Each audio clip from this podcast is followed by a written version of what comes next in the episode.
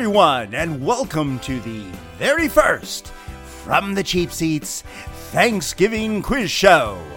We have three contestants today. One is a member of this pod's favorite New Yorkers, the Mets mob, David Grover, formerly from Brooklyn, now Upper Manhattan. What's up, everybody? I'm here, in New York City, Thanksgiving week. But what is really to be thankful for in 2020? I'm not sure. I got to figure that part out. Okay. and our second contestant has only been known to our listeners in character, but appears here for the very first time as herself, Grace Hugh. Hey, hi. Hi, I'm Grace from Springfield, Illinois, and I think we can be thankful that we're all still alive. Yay! And our third contestant has a suspiciously familiar name. Like Grace, she has so far been known by our listeners in character, but appears here as herself for the very first time. Jill Grover! Hello, Dad! Hello, Dad! Hey!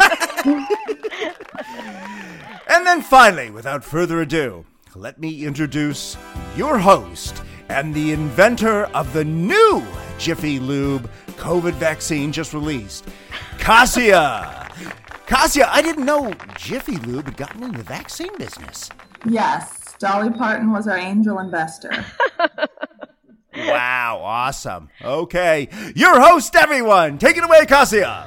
Welcome, contestants. The rules are simple. Ring your buzzer if you know the answer to my question. Each correct answer is worth $50. An incorrect answer subtracts $25 from your total. We have 12 questions today. The person with the most money at the end wins. Now let's start with a little history. In September 1620, 102 colonists and 30 plus crew members embarked on a 10 week sea voyage aboard the vessel Mayflower. Some of these people were indeed Christian separatists who called themselves pilgrims, but they were not all pilgrims. Other passengers had nothing to do with the congregation and they were merely there under a commercial contract. My question of the original 102 Mayflower passengers, how many were actually pilgrims? Select from these choices 92, 79, 67, 54, or 41? 54. I'm sorry, that's incorrect. We have another respondent. Grace. I say 79. That is also incorrect. Uh. okay, 67 is the closest. The actual answer was 41.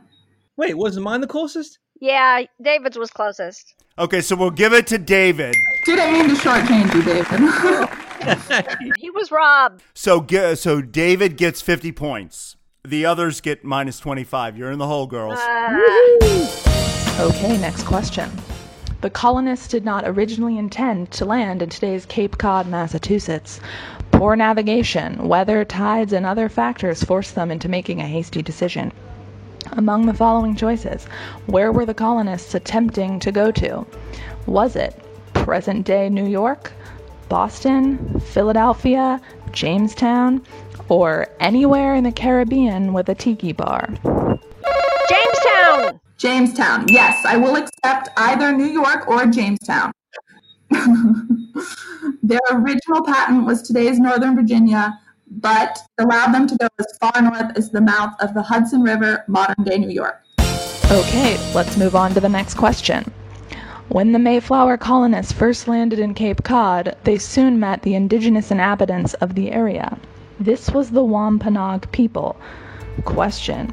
As they outnumbered the colonists by about a thousand to one, how did the Indians greet the pilgrims upon first meeting? Did they welcome them with open arms? Run away? Ignore them?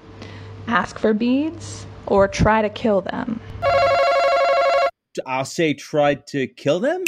Good job, David.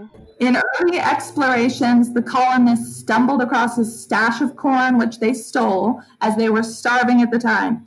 The natives logically determined them to be thieves and retaliated. Many months later, in a gesture of penance, the colonists would pay them back for the stolen corn many times over. Okay, let's move on to the next question. Before the Mayflower landed, Native Americans in Northeast America had relatively brief interactions with European explorers over a 150 year period. Centuries before virology was known, European visitors unknowingly transmitted many diseases the local natives were not immune to bubonic plague, smallpox, measles, yellow fever, to name a few. Question According to the U.S. Smithsonian Institution, what percentage of the indigenous population of North America died from European born disease before the Mayflower even arrived? 0.5%, 1%, 20%, 40%, or 72%? Grace? I'm going to go with 40%. That is not correct. Can I, Ah, Jill? Yep, I'm gonna go with 20. 20. That is also incorrect. oh my gosh. I got to give it a shot now. 70. Let's say 70. the first one, 0.5 percent. Also incorrect. It is Oh, What is the it? correct answer is 72%. wow. Crap. That's bad. The Europeans didn't have to fire a shot. The microbes did the dirty work for them. Wow. This is kind of embarrassing. And also depressing. Four answers, three guesses, and we get them wrong again. I'm sorry. Americans are bad people. Yeah, so bad. Okay, we're American yet. Free America. Okay, that was one downer. We're gonna be upbeat from now on. Sorry. Woo, American. we had to tell the truth. We had to tell the truth. This question is going to be open ended. What we now celebrate as the first Thanksgiving celebration occurred in October or November 1621. For many decades afterward, it was celebrated randomly throughout the country. But as its popularity grew, who was the first president of the United States to legislatively make it the permanent nationwide holiday that it is today? Okay, Grace, Grace. Washington. George Washington. It was not George Washington. Uh, can I have another guess? I'm gonna go now. About, and I did kind of cheat a little bit earlier because I did.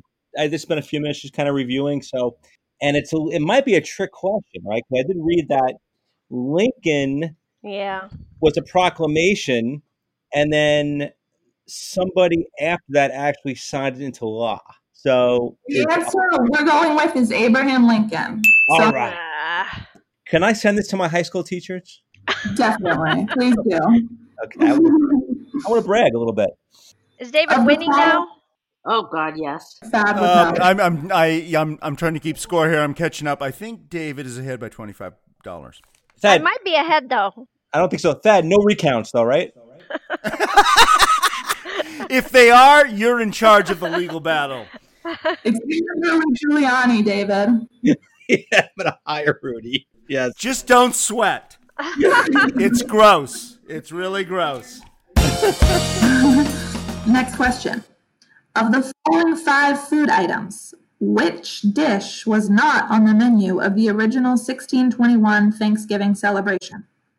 Was it venison, lobster, seal, swan, turkey, or oysters? Jill? Turkey. Turkey, correct. I was gonna say turkey.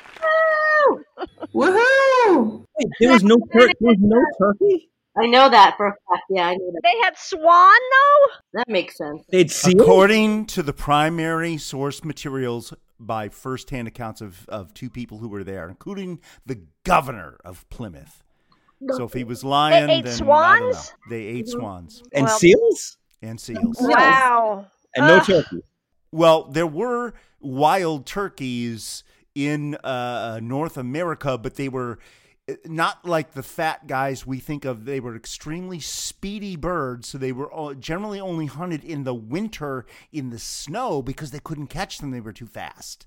Do you realize how educational this podcast just became? Super That's educational. what we're trying to do. That's what we're trying to do I here. mean, this is going to be a question at Thanksgiving dinners all over the country now. Yes. this podcast. Well, if you promote it, yeah. It is factually true that the first Thanksgiving celebration brought together the English colonists and members of a local Native American tribe that had significantly helped them with the harvest. Among the following five choices, who was the chief of that indigenous tribe? Was it Squanto, Pocahontas, Massasoit, Geronimo, or Sitting Bull? Uh, Massasoit. Yes, it was. wow. I've never heard of them. Okay, well, Jill is taking the lead, folks, so you better catch up. Do I have any points at all at this point? Uh, you're minus 25 in the hole, $25 in the hole. Uh, All right. As this is allegedly a sports podcast, we should probably have a sports question. In the two first-hand accounts of the first Thanksgiving, competitive games between the colonists and their Indian guests were specifically mentioned. Some games of the 1621 Wampanoag tribe resemble our modern games. Which of these modern games did they likely play at the first Thanksgiving? Baseball, soccer, volleyball, football, or lacrosse? David? Gotta be soccer. I will accept soccer, yes. uh, I was sure it was lacrosse. I was thinking lacrosse. Why, why lacrosse? Badminton, maybe? A game almost identical to modern soccer or volleyball would have been played with a deerskin ball. We think of Thanksgiving celebrations today as occupying an afternoon and perhaps the evening if we watch football. But how long did the 1621 first Thanksgiving celebration actually last? Three hours, six hours, two days, or three days? Is that Grace? Yes, it is. Three days. Three days. Three days. Correct! That's your studying paying off. yes. I watched the thing on the History Channel. Three days. Boom. Three days. Taking the lead. Am I in the lead now? Uh, Pretty sure I am. You're 25. You know, Jill is still at 50. And David is still at, uh, let's see, 50, 150 minus. He's still at 125. So you got to. Dave is the guy to beat, guys. He's 125. Come and get me, girls. Come and get me. Uh, Oh, so many men have said that. Okay, now we're moving to the 20th century. This is going to give the New Yorkers an advantage, so I'm sorry, Grace. The Macy's Thanksgiving Day Parade has become a traditional fixture of the holiday. From the following five dates, in which year did the first Macy's Parade occur?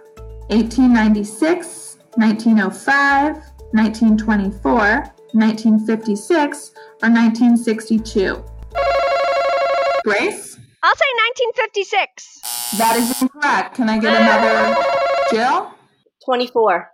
24, that is correct. Uh, Woohoo! Yeah, and there were no balloons in that first parade, but they did bring out the animals from the Central Park Zoo. Hmm. wow. That's interesting.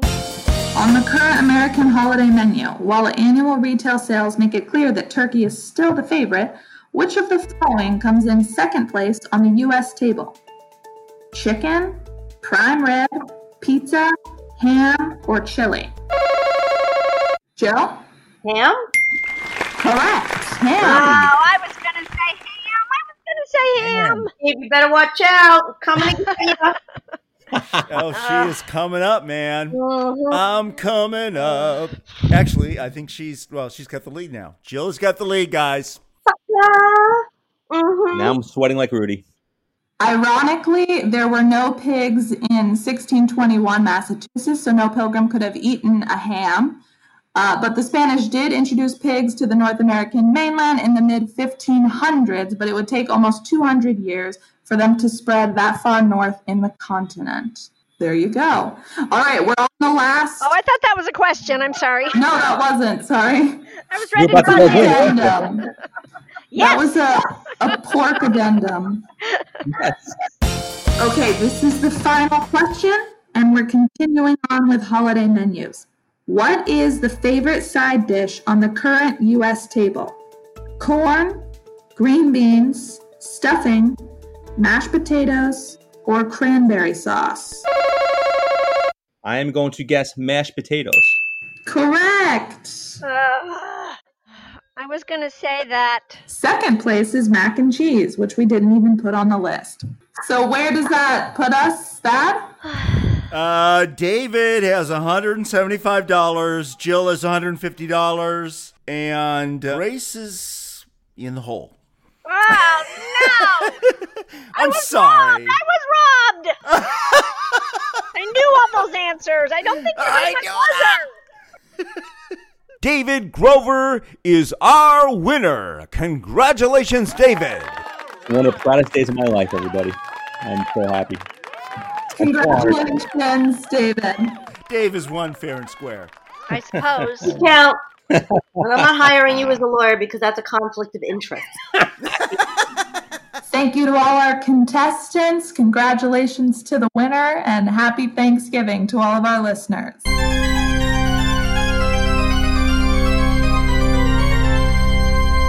Quick reminder you can find this series on iTunes, Google Play, Spotify, Stitcher, SoundCloud, as well as many of your favorite player apps. You can follow us on Twitter at, at CheapSeatsDC, and you can reach us by email at thecheapseatsdc at gmail.com. See you next time on From the Cheap Seats.